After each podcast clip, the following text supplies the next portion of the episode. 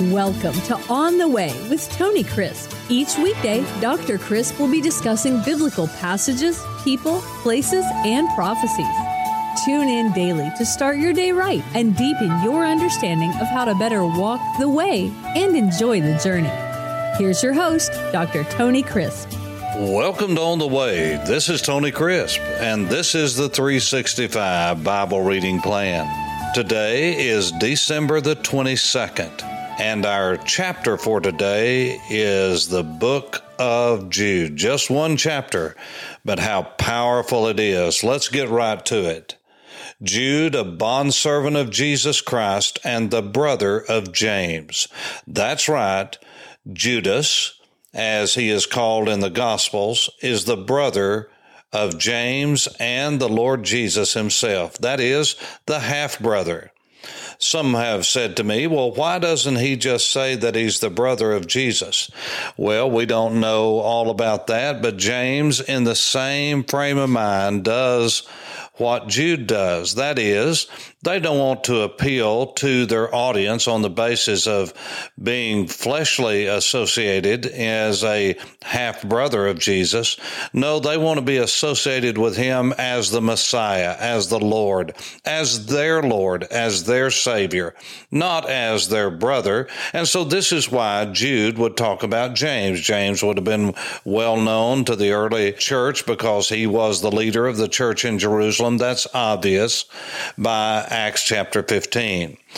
But Jude addresses his entire audience in a way that was very normal for the Jews to do of that day, especially the learned ones, those who were great teachers.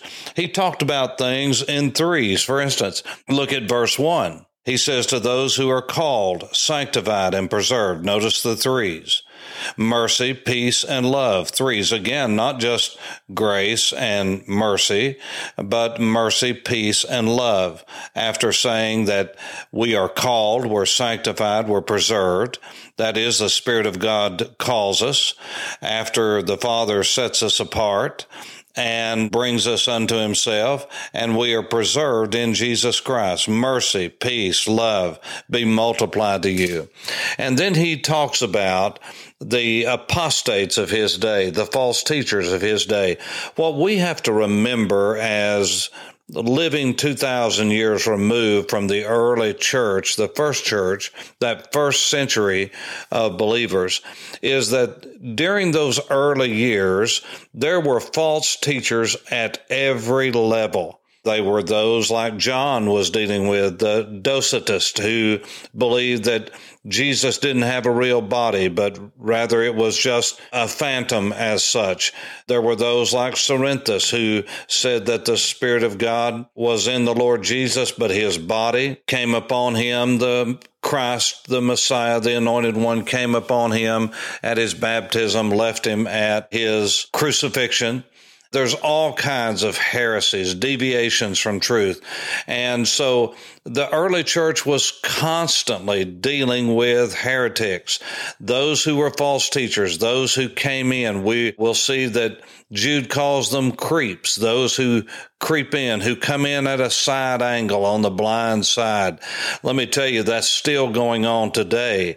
And Jude gives us great admonition. Beloved, while I was very diligent to write to you concerning our common salvation, that is, that which we have in common, those common beliefs, the core beliefs that Jesus is virgin born, that he lived a sinless life, that he died a substitutionary death, a bodily resurrection, and that indeed that was not the end, but he's coming again.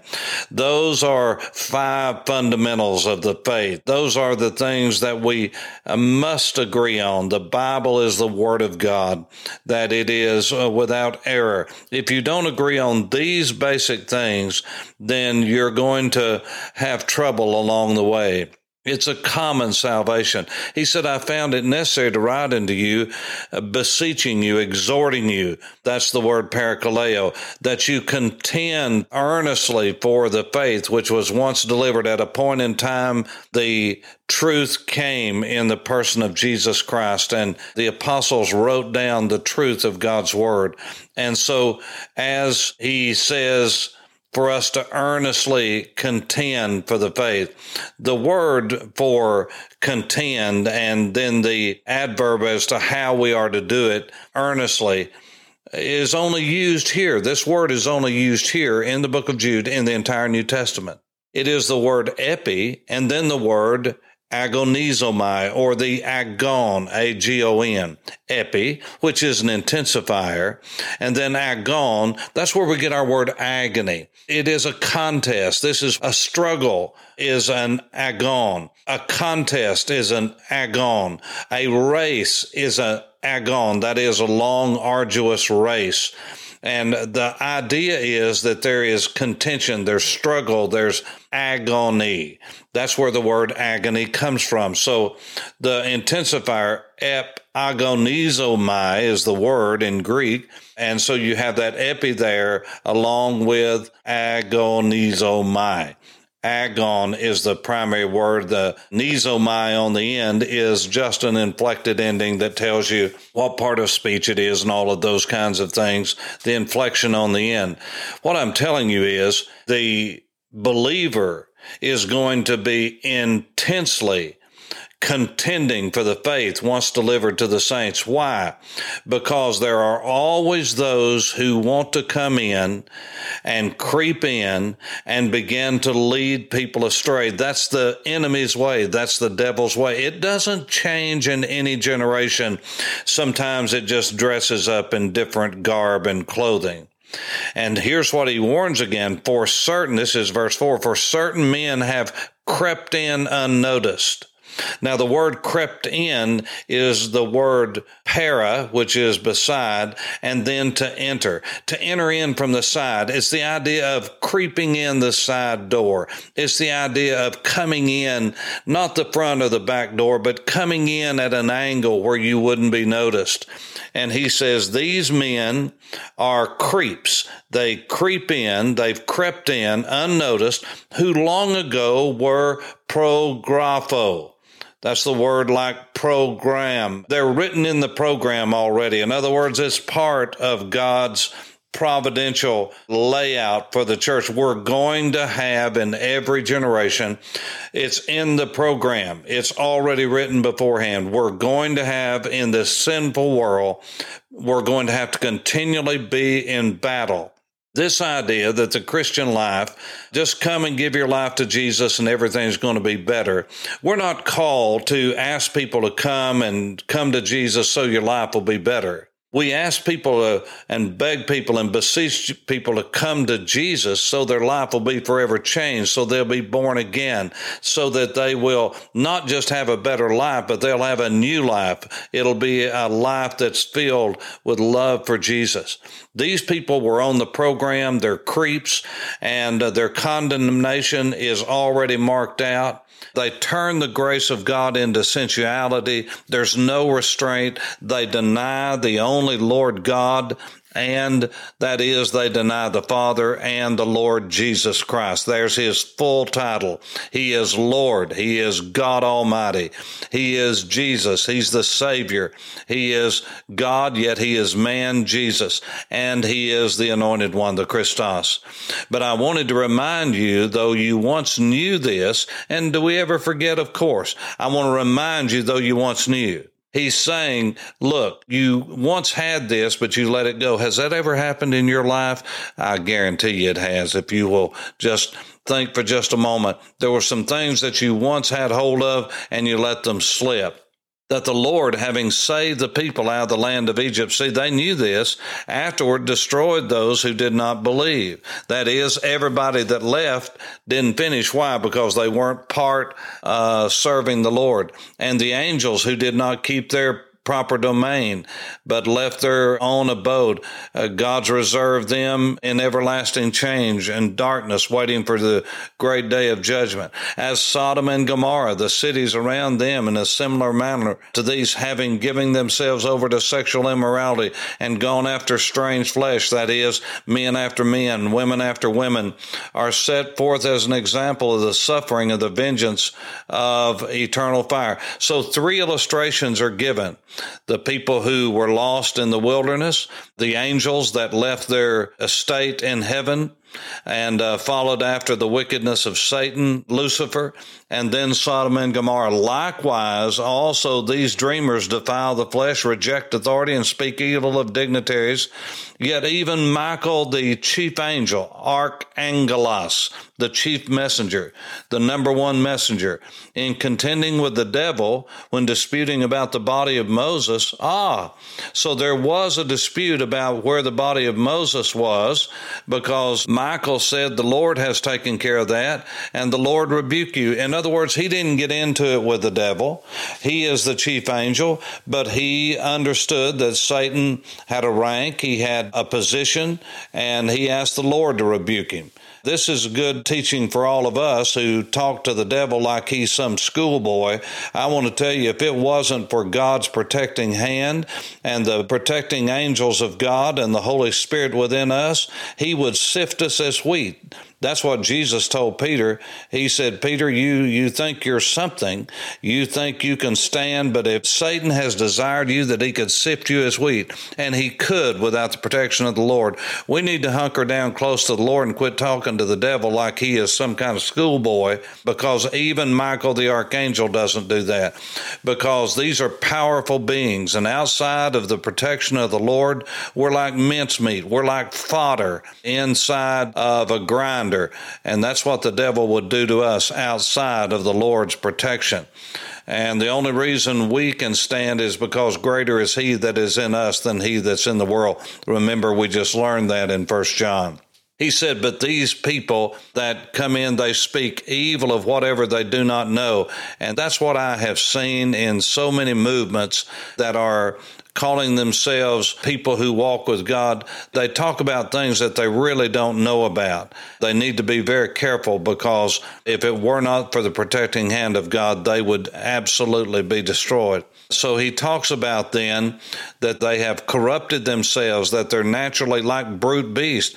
And then he gave three examples of what that's like. He said the way of Cain, the error of Balaam, and the rebellion of Korah. Well, what is that talking about? Well, the way of Cain is the way of pride, of selfishness, and the error of Balaam is greed, doing things for a profit and for one's own gain. The rebellion of Korah, what that have to do with? Well, that was wanting prominence and rebelling against God's given authority. All of these things are very important and they're lessons for us. These, he said, these false teachers, these apostates, these creeps who have come into the church, they're spots, they're stains while they feast with you without fear, serving only themselves. They're clouds without water, late autumn trees without fruit. They are raging waves of the sea. All of these examples are not good things, they're bad things. And then he goes on in verse 14 to talk about Enoch. This is like reading Second Peter and the book of Enoch. Enoch was one of those books that did not make it into the canon, did not measure up. But yet Peter quotes uh, that, Jude quotes that, talks about all of these things that are in the book of Enoch. If you've never read it, you should read it sometime. It's not the Word of God, but Peter quotes it, and Jude talks about it, and talks about Enoch, who was this great man of God. And he says these apostates, this is predictable behavior. They're grumblers, they're complainers, they're walking according to their own lust, and they mouth great swelling words, flattering to gain advantage these kinds of people in every family, in every church. Yes, in the church of Jesus. Many times, the people who cause trouble in the church, they're just lost. They're out of the will of God if they are saved. They're wanting to be heard. They are following the way of Korah. They're going after the same error that Balaam went after. They're following in the way of Cain. They are self righteous. They are prideful. They are bitter and have been hurt and they seek to destroy everything around them. That's why Cain murdered Abel is he couldn't stand that someone was being uh, put before him the scripture says that these are people that are ungodly and they cause divisions. Uh, not having the Spirit of God. That means they're lost. Romans chapter 8 and verse 9 says, If anyone has not the Spirit of Christ, he doesn't belong to him. But he said, Beloved, building yourselves up on your most holy trust and faith, praying in the Holy Spirit. Keep yourselves in the love of God. You see, what Jude doesn't say for us to discipline, that he said, get away from them, stay away from them. He doesn't say argue with them. He says stay away from them. Do we contend for the faith? You better believe it. But we do that by speaking the truth, not getting personal with people and trying to cut them down, but just speak the truth in love. Speak the truth in love and keep yourselves in the love of God. Don't get bitter with them. Don't get on the same level they're on. Looking for the mercy of God because we so need God's mercy. And on some of the people that we deal with, we need to have compassion, understanding that they may have gone through something that's caused this and God gives you insight and you, you have compassion on them. But others we save with fear, pulling them out of the fire, hating even the garment defiled by uh, the flesh. In other words, we don't deal with everybody the same way because people come from different backgrounds. They have different situations and we need to be sensitive to those kind of things. We just don't deal with everybody the same way. Some we have compassion on, others that the day of compassion is left. But then what he says in verses 24 and 25 is that God is the one that has the power to keep us, protect us, and that he does. And so he ends with a great prayer. Now unto him who is able to keep you from stumbling, aren't you glad?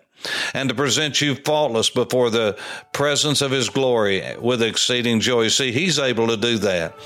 To God our Savior, who alone is wise, be glory and majesty, dominion and power, both now and forever. Amen. Thank you, Jude. For On the Way, this is Tony Crisp. Thanks for listening to On the Way with Tony Crisp.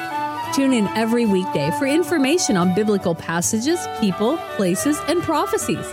Fridays are for your questions.